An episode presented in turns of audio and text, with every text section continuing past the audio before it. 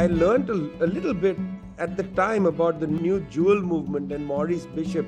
And I remember writing a longish piece for the school newspaper on the U S intervention into Grenada, trying to attach it in my own juvenile way to other U S interventions of that kind, including and most spectacularly the U S armed entry into the Dominican Republic in nineteen sixty-five. In this article, I compared the intervention into the Dominican Republic with Grenada, and it impacted me a lot because I felt, why do poor people have to tolerate this over and over again?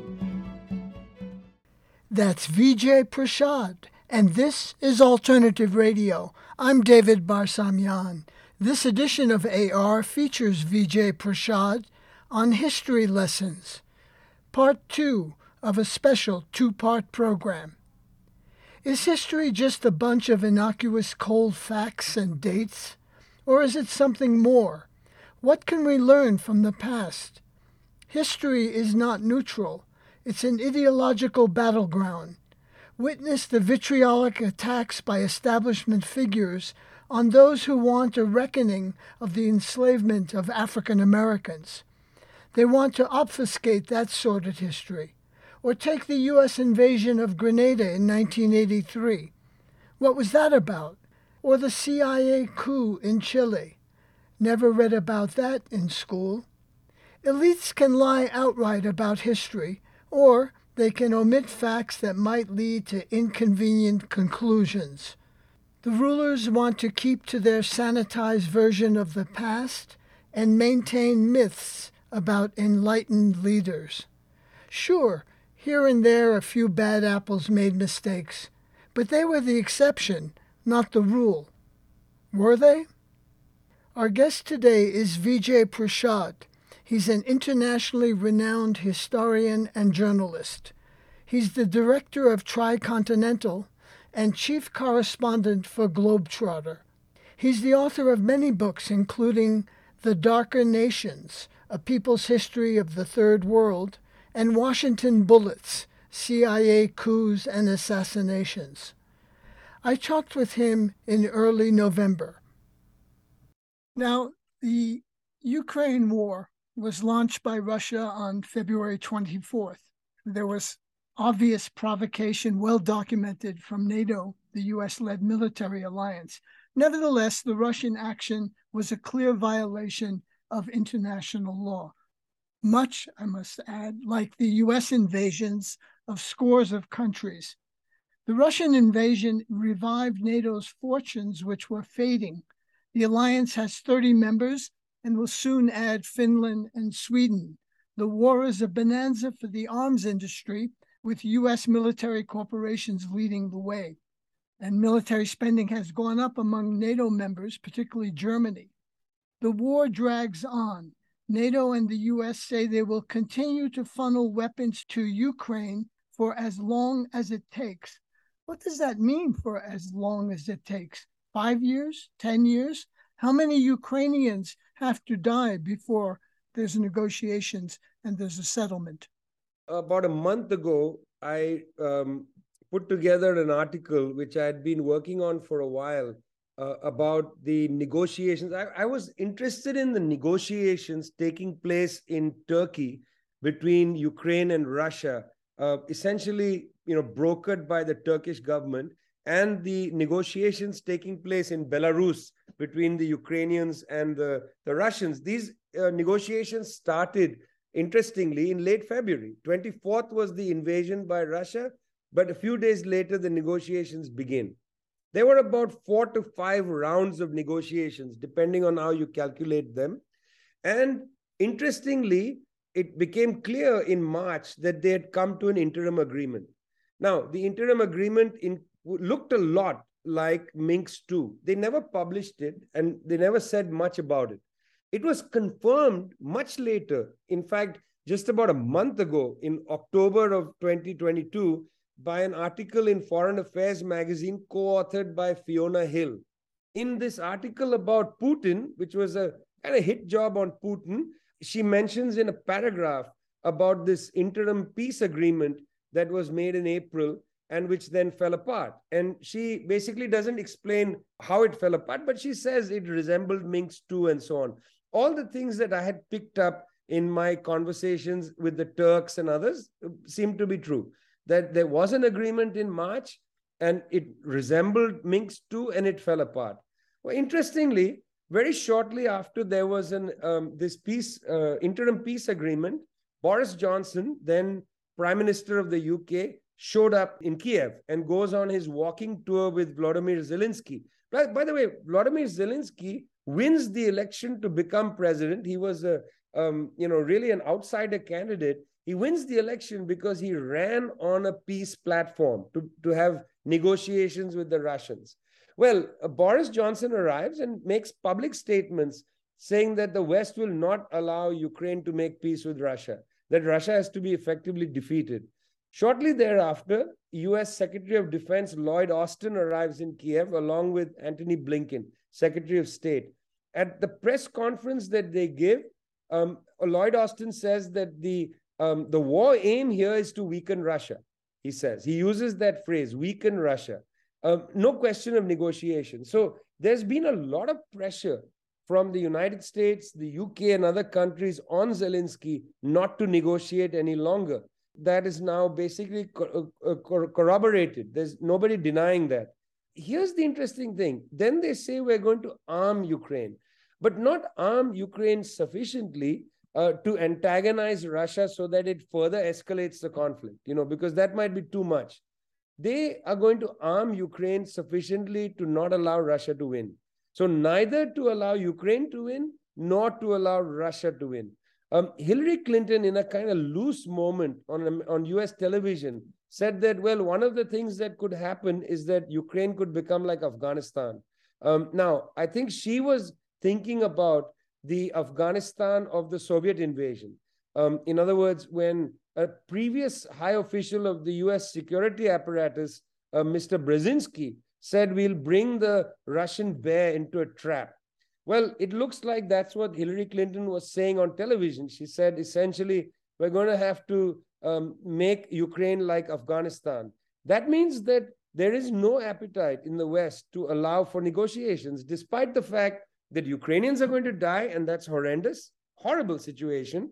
It strengthens also, by the way, um, the uh, antipathy inside Europe uh, because inflation and high energy costs in particular increasing. It strengthens people's desolation and their anger. They're on the streets in very large numbers. That's going to increase. And thirdly, it's already become clear that Russia is essentially deintegrating from Europe and reintegrating to other countries in Asia. One is Turkey in Eurasia, but also Iran, also India, also China, and to some extent, Japan. So you're going to have a serious problem here because the failure to negotiate now is going to result in a situation where Russia may not in the future, unless there's regime change by the West in Russia, Russia is not going to be interested in selling its energy to Europe because it's found new, more reliable customers in Turkey, Iran, India, China, and perhaps Japan. Um, and so then where will Europe get its energy from? This is going to be a permanent crisis for Europe. It's going to have to buy liquefied natural gas from Qatar, from the United States, much more expensive than just piping it through Nord Stream two. It's going to have to buy energy from Norway. Nor- Norwegian energy is more expensive than, than uh, Russian energy, which is why Norway, one of the world's large Um, holdings of energy, has not been a principal energy seller to Russia, thir- uh, to Germany. thirty percent of German energy had been from Russia, not from Norway, even though Norway is just north of Germany and there are pipelines. It's more expensive. So this failure to allow negotiations, end this war and so on, is going to result in permanent uh, economic challenges for, for Europe. They, there's no exit for Europe unless there's negotiations.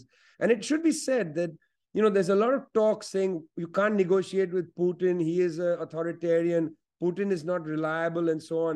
Um, that's a curious bunch of, of statements because the real authoritarian, for instance, Saudi Arabia, is an ally of the United States. If you can talk to the Saudis, they're real authoritarians. They don't even pretend to have elections. then the problem of authoritarianism isn't the real problem. Um, you say that, well, Putin cannot be relied upon. What evidence is there of that? I mean, in fact, we have evidence. The United States cannot be relied on. It walked out of the treaty with the uh, Iranians. Why not try and negotiate with him? If it is true, as I'm saying, that in March there was an agreement between the uh, Ukrainians and the Russians, an interim agreement, why not come back to that and let that uh, germinate, see where what happens? You know, every side is going to have to make some concessions. Already, the Ukrainians had lost control of Crimea. Uh, looks now to be a fact that they will not be able to recover the Donbass region, but maybe there'll be other concessions to be made. I don't know. But you only can find out if there are negotiations. Uh, before there are negotiations, in fact, it's all speculation. But absent negotiations, it's going to be more Ukrainians killed, which is terrible. And secondly, Europe is going to be put in a permanent condition of high fuel prices. And I don't know if the governments in Europe will be able to tolerate that. The election in Italy is a bellwether. It's a bellwether where the far right comes to power. And even there, the far right comes to power and the new prime minister has a hard time advancing the far right agenda, which means even in Italy, it may radicalize further to the right. I don't know what's going to happen, but I must say things are quite bad for Europe now. In Italy, the new head of state is Georgia Meloni. She's routinely described, even here in the corporate media of the, in the United States, as leading the most right-wing government since Mussolini.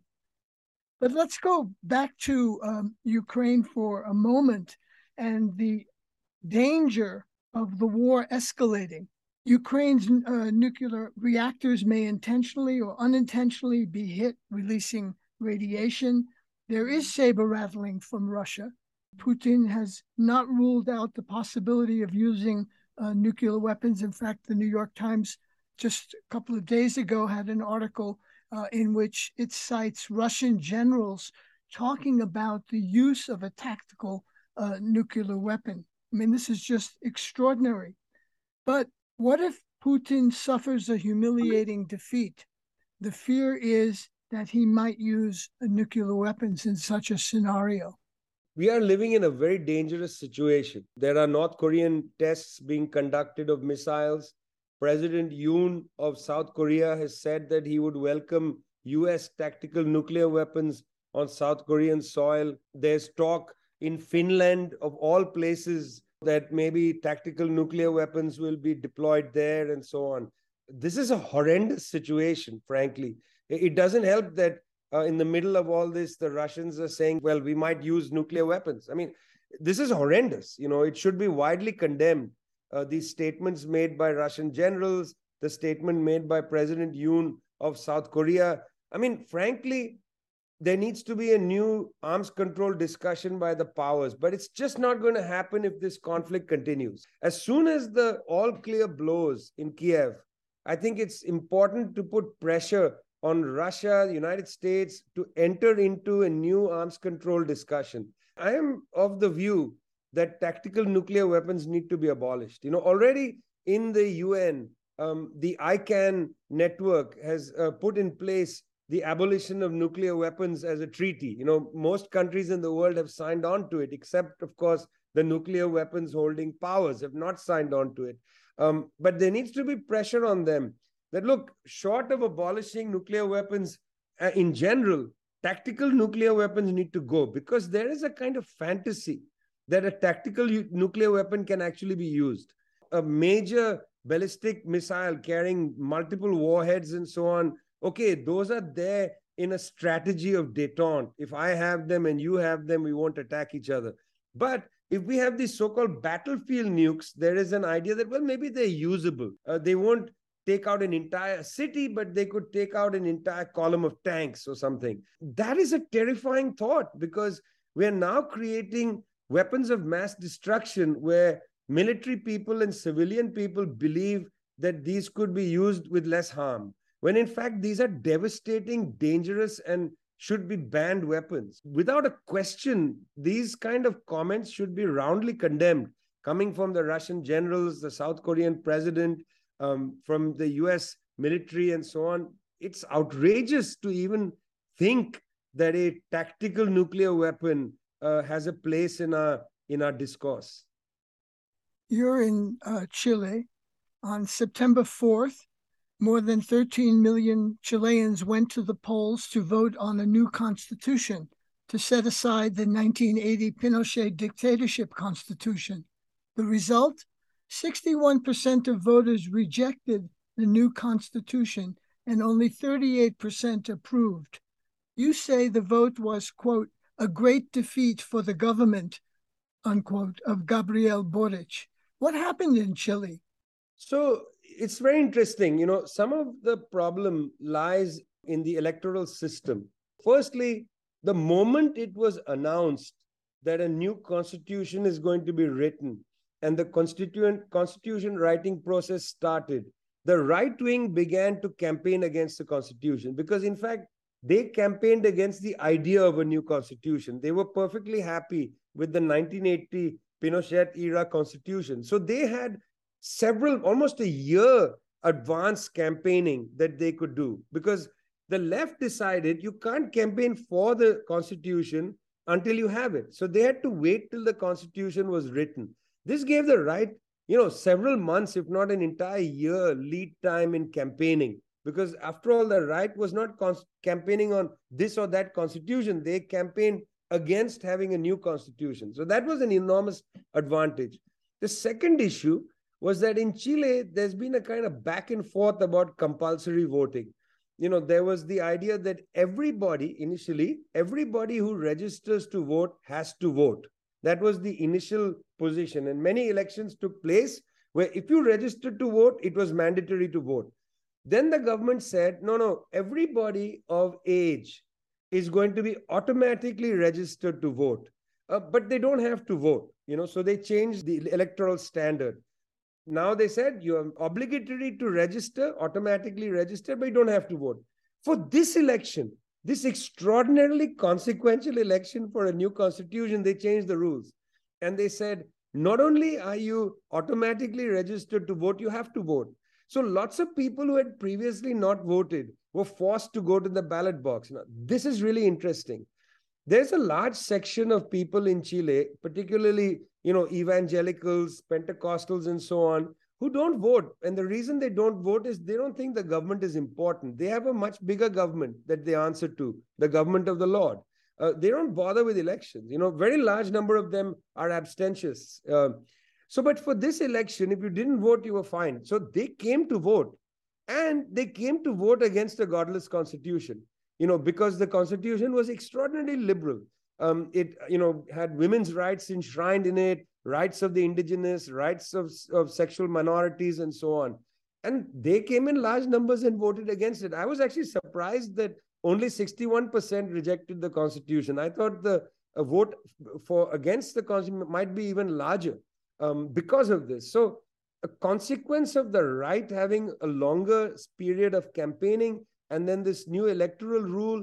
And then thirdly, I thought that the government ran a pretty poor campaign, you know, for a new constitution. They should have highlighted elements that were not exactly in the constitution, but could have benefited. Like, for instance, the issue of getting higher royalties um, for the extraction of copper and lithium and so on. The government should have campaigned on that. But Chile is particularly sensitive about this issue because the coup in nineteen seventy-three was on this issue. The government of Gabriel Boric is sensitive about it. They want to increase royalty payments that the Chileans get for the export of lithium and for copper, uh, but they don't want to be too aggressive about it for fear of angering the wrong people. I want to put on the record something, David, that some people may not know. Chile is one of the world's largest uh, producers of lithium in the world, essential for batteries and so on. Well, the king of lithium in Chile is a man who happens to be the son-in-law of General Augusto Pinochet. So now you can see the tentacles of the past come right into the present. The candidate that Gabriel Boric defeated in the presidential election, Antonio Kast, uh, comes from a family that is entirely pro-dictatorship. Kast's brother, for instance, was one of the Chicago boys. And Kast himself, in the election, uh, defended the dictatorship. So the tentacles of the past continue to sort of tickle the present. And therefore, it's no wonder that it was difficult uh, to push hard to get a new constitution. Um, the, the damage done by that nineteen seventy-three coup and the regime that lasted, you know, well in well over a decade, uh, regime of Augusto Pinochet, um, that damage done by the coup is pretty considerable on the culture and society of Chile. It's going to take time before the Chilean people can marshal the courage uh, to produce a better constitution. twenty percent of Chile's population identifies as evangelical. And I should add that they are big in Brazil as well and big supporters of Bolsonaro. You know, I was in Brazil for the election. And one of the features of the election is, of course, the creation of a new right-wing bloc. Eventually, when Jair Bolsonaro, the, income, the outgoing president, uh, conceded the race to Mister Lula, he said, well, you know, we concede the race to Lula and all of my supporters who have created roadblocks, including between Sao Paulo and the Gru airport. Um, he said, disband all the roadblocks, let the traffic go. But then he said something significant. He said, we have created a new right-wing movement in Brazil, and we're not going anywhere. So the constituencies in that movement are important to see. They include ranchers, Um, you know, people who come from the block of what's known as beef. They include people who come from the block of the Bible, Pentecostals, evangelicals of, of, of different kinds. And they also include the block of the bullet. That is to say, former military officers, including serving people in the military and so on. It's the camps of beef, bullet, and Bible that are the core of Bolsonaro's right wing. And they have now shaped themselves as Bolsonaristas. You know, they are hardcore supporters of Mister Bolsonaro's vision. He is the visionary for them. They're not going anywhere.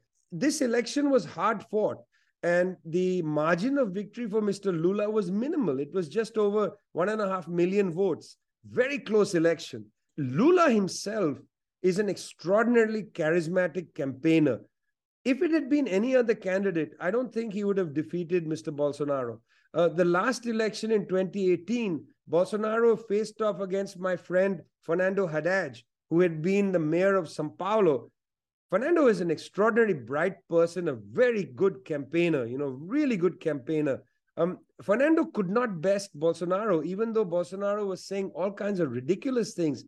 After the election, when I talked to Fernando, he said that, well, he was a victim of fake news, but also he was a victim of this new emergent right-wing bloc, you know, shaped in the image of people like Steve Bannon, the advisor of, of Donald Trump, this sort of right-wing neo-fascistic international.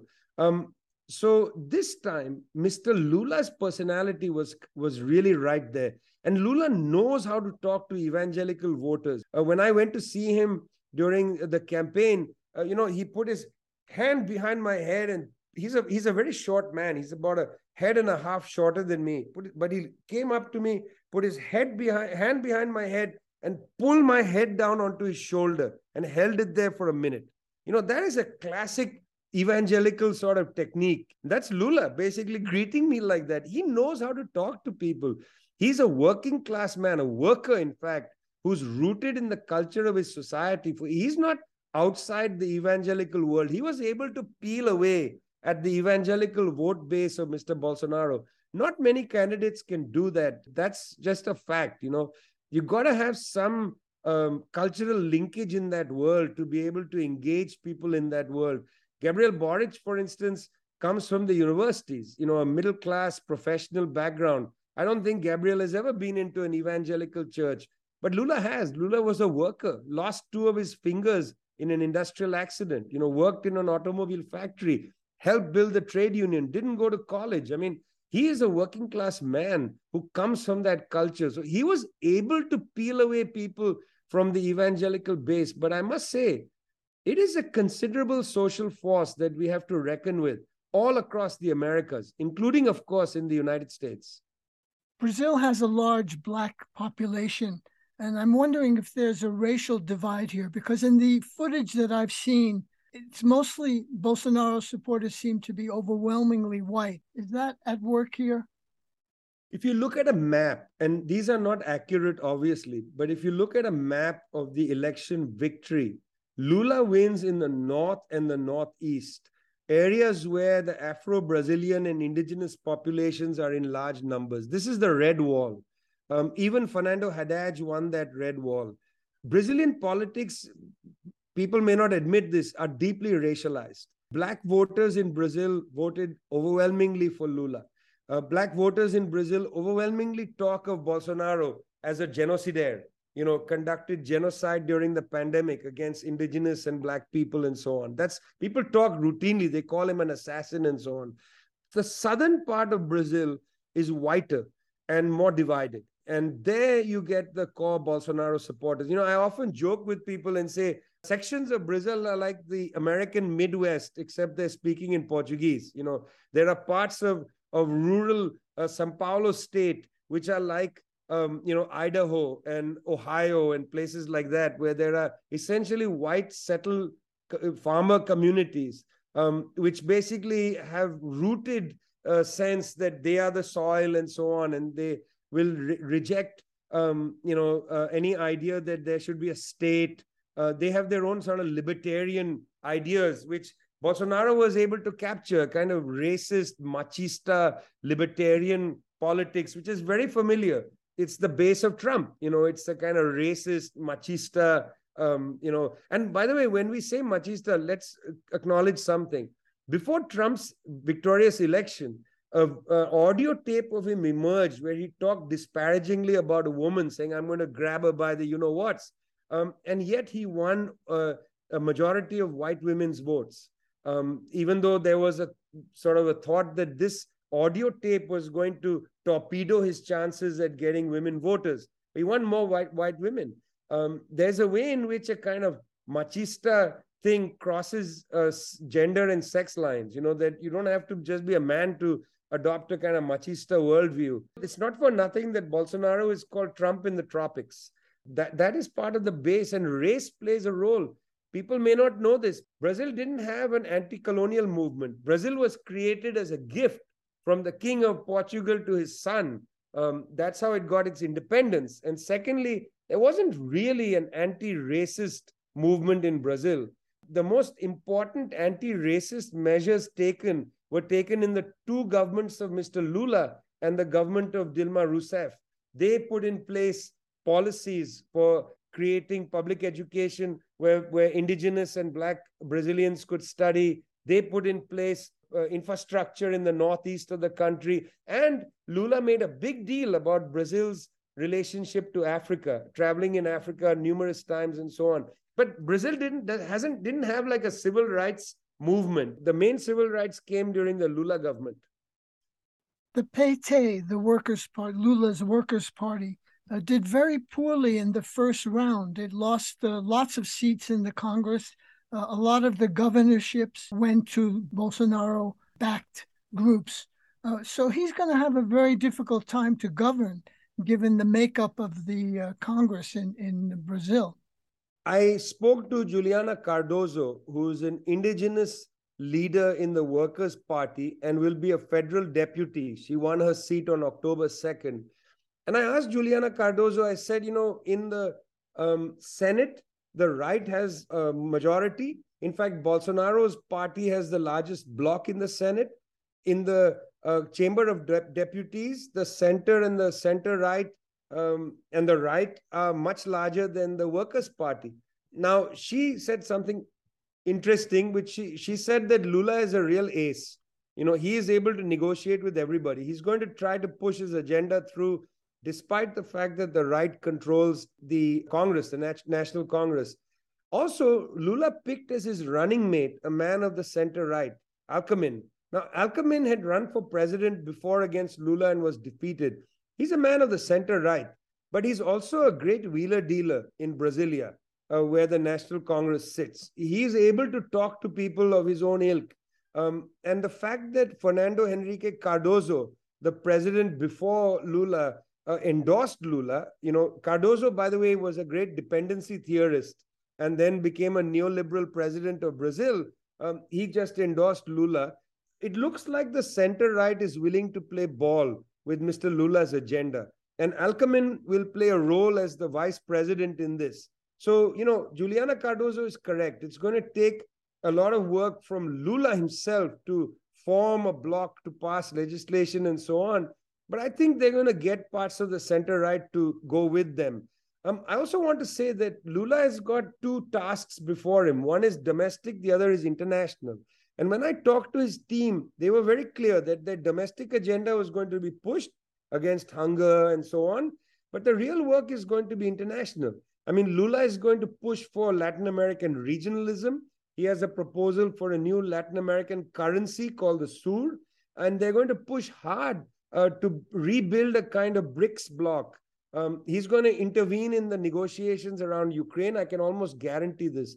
People might not remember that before the, the uh, Iran nuclear deal, Lula and his foreign minister, Celso Amorin, were in Tehran, where they were able to get a deal on the table with, between the Obama administration and the Iranian government. And after the deal had been cut, uh, Lula says on the record that Obama betrayed him and walked away from that deal. But Lula is going to take that experience. About a month before the election, I heard him speaking about some of these things, about his international career. He is very clear that back in the presidency, he's going to be the colossus astride the planet. You're listening to Vijay Prashad on History Lessons, part two of a special two-part program.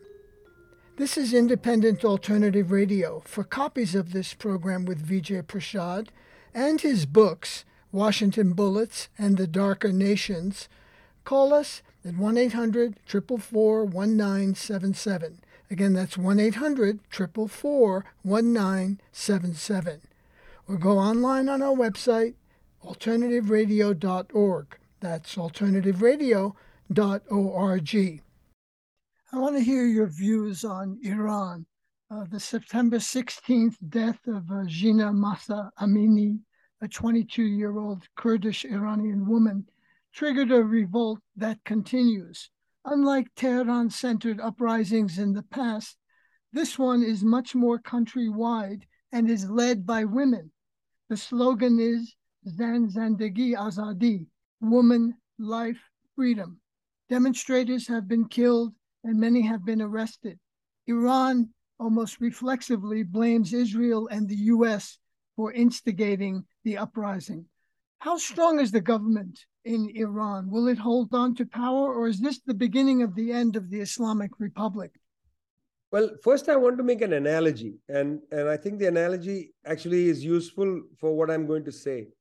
You'll remember that a couple of summers ago in the United States, about thirty million people roughly took to the streets for the Black Lives Matter protests. Very large demonstrations across the United States, angry at the kind of systematic discrimination faced by uh, people of African descent. I mean, it was an amazing summer of protests, thirty million people. Uh, again, it was small towns, big cities, and so on. This was not all in New York. In, in San Francisco. It was in places that you and I might not even imagine that such protests could take place. I think this is a good analogy with what's happening in Iran. In Iran, there's a systematic discrimination against women, as there is in so many countries around the world. It's not just an Iranian problem, let's face it. So many countries around the world, including in Saudi Arabia, the condition is even worse than in Iran. Um, Iran, after all, the government has a space for women to be in, in, in politics, in, in elected office even, women in parliament. Uh, you know, women do all kinds of things in Iran, which they don't do in Saudi Arabia. But nonetheless, there's discrimination against women, including the use of these various uh, police forces, the so-called morality police and so on. Um, there is a lot of disgruntlement about this. You know, people are upset and angry. And no doubt that the custodial killing of that young woman was disturbing to people, also to see the video of it. You know, whether she had a heart attack and died, or she died because of wounds that she was inflicted on her, doesn't matter. It was a custodial death. She died in custody. Um, and why was she in custody? Because her headscarf was not on, or, or something so minimal as that. Um, do we really want to live in countries where this kind of thing is, is, is put forward as the law of the land? I prefer not to. Uh, and I think a lot of Iranian women also prefer not to. So in that sense, they are articulating frustration which was there in nineteen seventy-nine. Right after the Iranian Revolution, before the Islamic Republic was created, there were mass demonstrations uh, by young women against the imposition of things like compulsory headscarf. You see, these women are not saying we shouldn't be allowed to wear a headscarf. They are just saying it should not be compulsory. If women want to wear it, they can wear it. It's a question of the compulsion, the control of women's lives and bodies and so on. In fact, their protests should echo in the U S Supreme Court, talking about controlling women's lives. Now, will the uh, government fall? I don't think so. I really don't think so. Because, you know, in the same way that the U S government didn't fall when thirty million people took to the streets, I don't think this government will fall, even if the Israelis and the U S and others are most likely playing a role, egging on, you know, the, the legitimate grievances people have. They're egging them on. There's no doubt about that. You already see um, the way in which the Western outlets are reporting this story sanctimoniously, you know, as if they don't have their own problems with racial violence or with gender violence and so on. As if Iran is the only place that struggles with these issues. Hardly. They are sanctimoniously reporting it. Obviously, they see this as a vulnerability for the Iranian government. I don't think the Iranian government is going to fall, not because they are, you know, more uh, entrenched, the, you know, in terms of the state structure, but I think they are more entrenched ideologically. I think there are very large numbers of people in Iran, very large, maybe a, a plurality of people in Iran who find this, who look at this and say, this is the Western influence. Um, all those years of sanctions and the brutalization of Iran by the West has created a deep anti-Western consciousness. And there are people who associate not wearing a headscarf with wanting to be pro-West. That's too bad. You know, uh, that's a misreading of history. But on the other hand, the Iranian government has these large sections of the population, in my view, um, as a sort of bulwark against collapse. That doesn't mean it won't collapse or it can't collapse. It might. I mean, these things happen. It happened in nineteen seventy-nine. But I, I just don't think it's going to happen, because I think that they have deeper reservoirs of support than uh, you might imagine. Washington, of course, would love to see Iran once among its closest vassals back in its orbit. Let's move on to uh, China. Xi Jinping has been confirmed as China's leader for his third term at the twentieth Party Congress in Beijing. Xi is routinely called China's most powerful leader since uh, Mao Zedong. There have been rumblings of dissent due to COVID lockdowns and other restrictions. Internally, does he face any serious organized opposition? So there are ninety-six million pe- members of that party. Just to repeat that number, because this number should be cemented in people's brains. It's a very, it's the largest communist party. In fact, I think it's the largest modern party we have in the world today, ninety-six million. So that's a lot of people. And all Chinese people don't have the same opinions. There are indeed a number of dissenting opinions. And in fact, in the appointments made uh, before the Congress and subsequent to the Congress, it's clear that they had to appease different blocs. You know, the central bank goes to the right uh, of the party and so on. You know, different blocs get different positions. By and large, David, there is no attempt to unseat Mister Xi, because Mister Xi is amazingly powerful. Um, and he's powerful because he's very popular. That's the base of his power. Just, I think, a year and a half ago, uh, in a Harvard University journal, there was a study of the kind of contentment Uh, index in China. And it, it showed the contentment that people had was very high. People are happy with Mister Xi for the COVID, um, you know, way that China was able to deal with COVID in the first two years. Of course, there are rumblings now about zero COVID, even in the upper ranks of the party, because people are wondering, is it now time to open up and so on? It's hurting the economy. Um, those rumblings are there, as they are in all societies that try to tackle COVID. But he has He earns great marks for the complete eradication of poverty. He's earning great marks for standing up to the West. He's earning great marks for the entry of green technology and the cleaning up of air quality, things like that. He's very popular. That's the source of his power.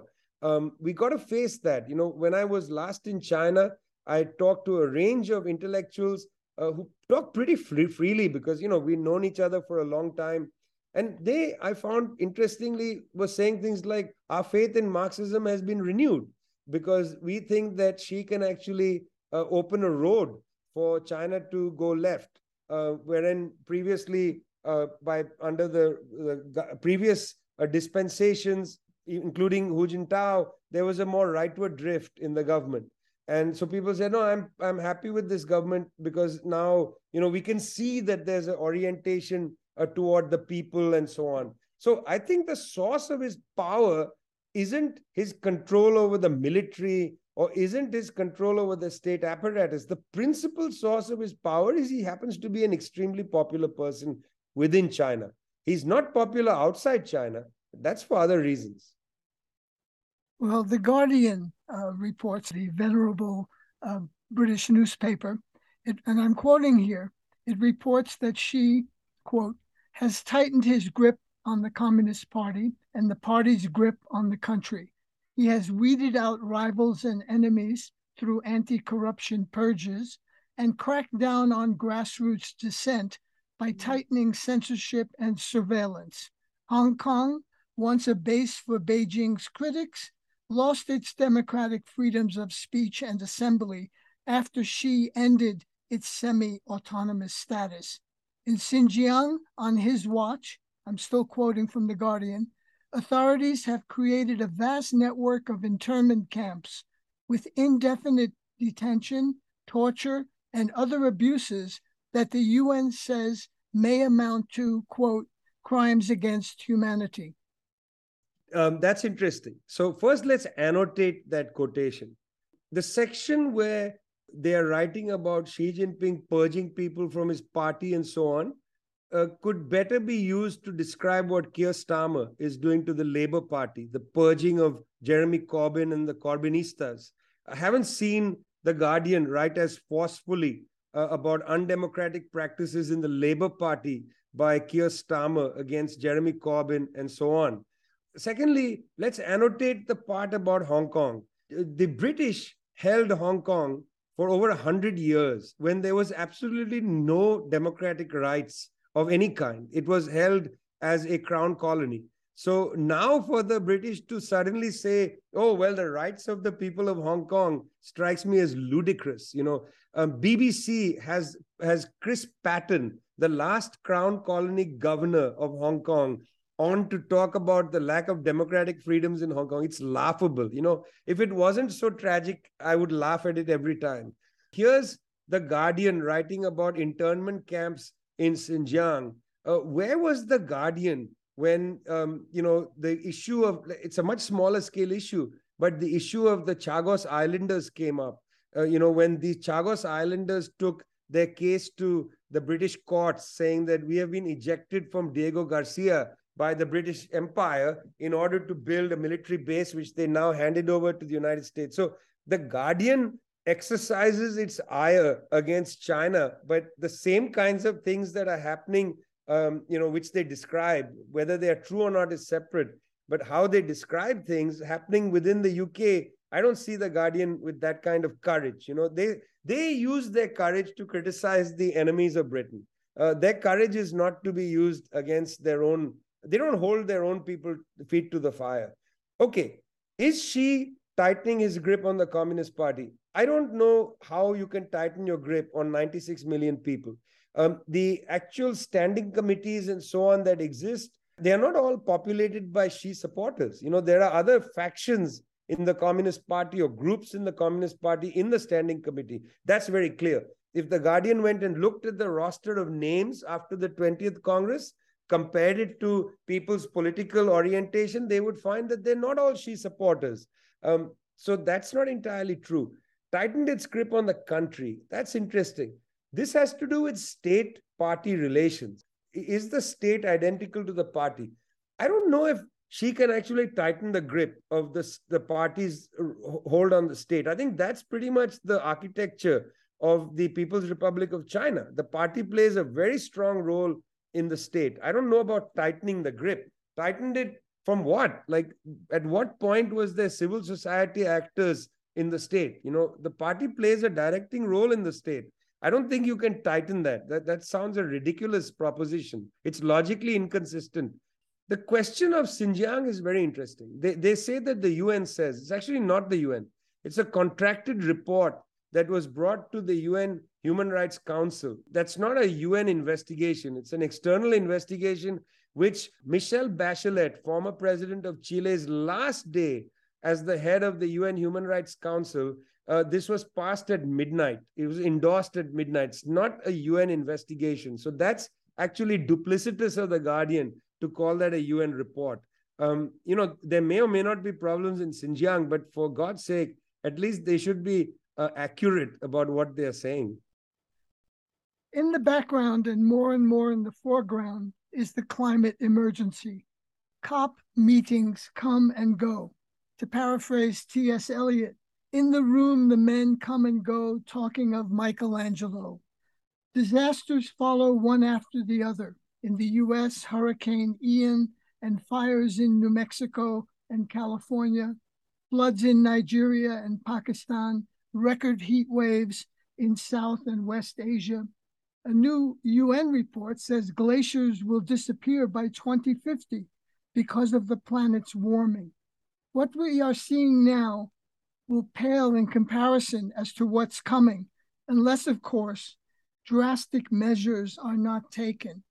I mean, if this crisis doesn't get people's attention, what will?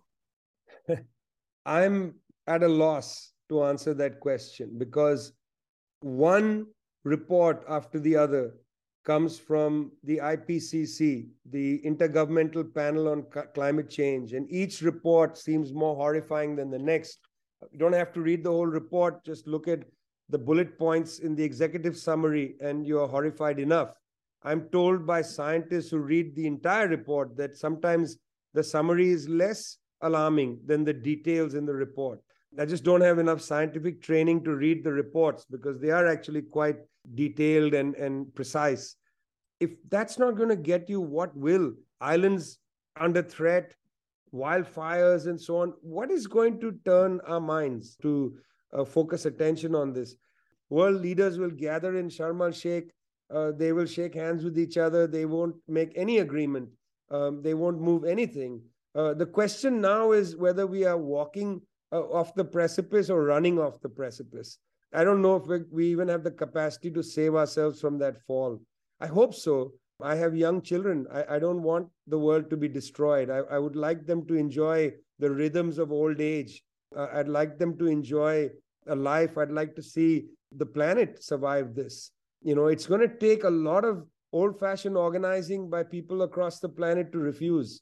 Uh, more than anything, it's going to take people in the countries of the global north to be a little more forceful um, when they elect leaders, that they will not tolerate uh, people who will speak from both sides of their mouths. U N Secretary General Antonio Guterres has been very consistent and articulate and eloquent about the crisis facing the planet and all of us. He says, we have a choice, collective action or collective suicide. Half of humanity is in the danger zone from floods, droughts, extreme storms, and wildfires. No nation is immune, he says. He is a man of great, really great integrity. And he's, you know, been saying things like this for a long while. I mean, look, last year, the Stockholm Institute, SIPRI, released a report which said that global arms sales amounted to two trillion dollars. two trillion dollars, that's with a T. Meanwhile, the U N's total operating budget, annual operating budget, is three billion dollars. So Antonio Guterres is the head of an institution with a budget of three billion dollars. The arms manufacturers are selling weapons to the tune of two trillion dollars. two trillion dollars against three billion dollars. Who's going to win? Indeed. How do you address this seemingly um, old question of cosmetic change versus systemic ones, incremental reforms versus structural ones? Where do you come down on that? I don't think it's actually a fair distinction, because genuine people for change are always fighting to do both. For instance, we live in a planet where maybe three billion people are struggling with various forms of hunger. It's imperative for everybody, people of sensitivity and decency, to immediately fight to end hunger. Um, in fact, you know, it's the U N that showed that although there are almost eight billion people on the planet, we, in our current situation, produce enough food to feed fifteen billion. So we have the capacity immediately to conduct what might be considered an incremental reform. It's not so incremental for the people who'll eat again, you know, um, but there is enough food. But the, when you start pushing for the inter- incremental reform, when you start pushing to abolish hunger, you're going to run up against some roadblocks. And those roadblocks are the system. Because if the roadblocks didn't exist, then food would go to the hungry immediately. You wouldn't have to have a campaign for it. There's twice the amount of food than there are people on the planet. You know, so what's stopping it? Well, the attempt to create incremental change is going to radicalize your movement to deal with the systemic problem. So I don't think these are a choice. You don't have to choose between. If you're sincere about surmounting, transcending the, the problem now, hunger, you will run up against a systematic um, prevention of people from eating. So even the attempt to create a reform is going to revolutionize your politics, if you're sincere about doing the reform. If you end up just saying, let's create charity, and okay, we can't feed three billion, but let's feed three million. Well, maybe the system will allow you to do charity, but it will not allow you to feed everybody. And that's when the reformer becomes a revolutionary. We've seen this happen over and over again. Sincere reformers become revolutionary. When sincere reformers become charities, then they are no longer reformers. They are merely people involved in the charity industry. But if you're a sincere reformer, you will become a revolutionary. That I can guarantee.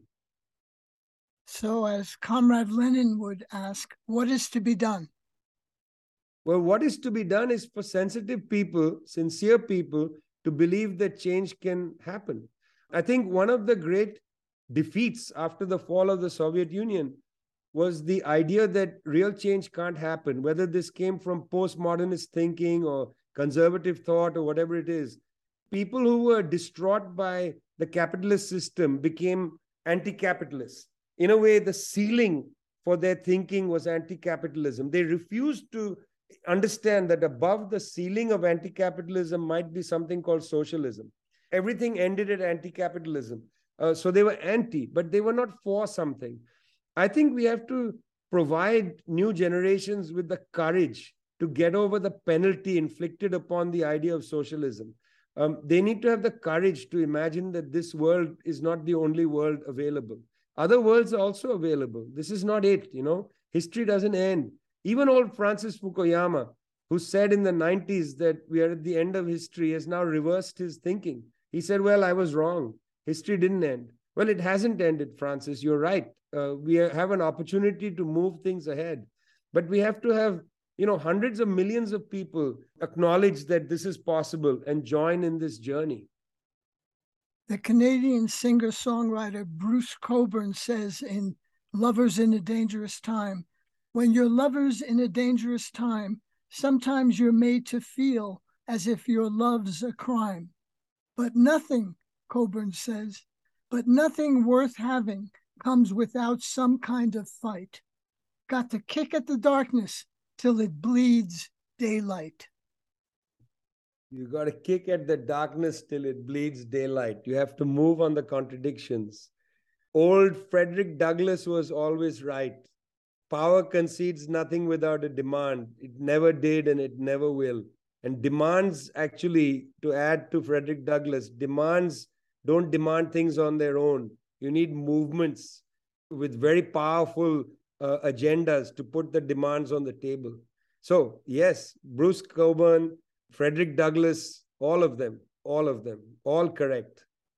Thanks very much for your time. Thanks, David. Pleasure.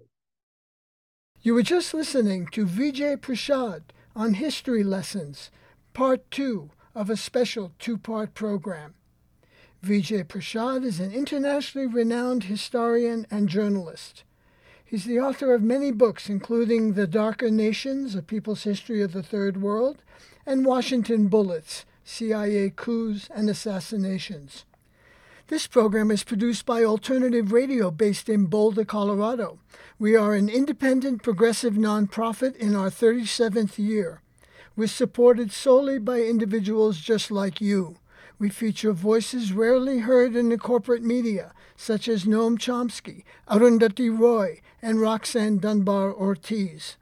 And we have a series of programs with Vijay Prashad. To access our complete audio and book catalog, just go to our website, alternative radio dot org. Again, our website where we are podcasting, alternative radio dot org.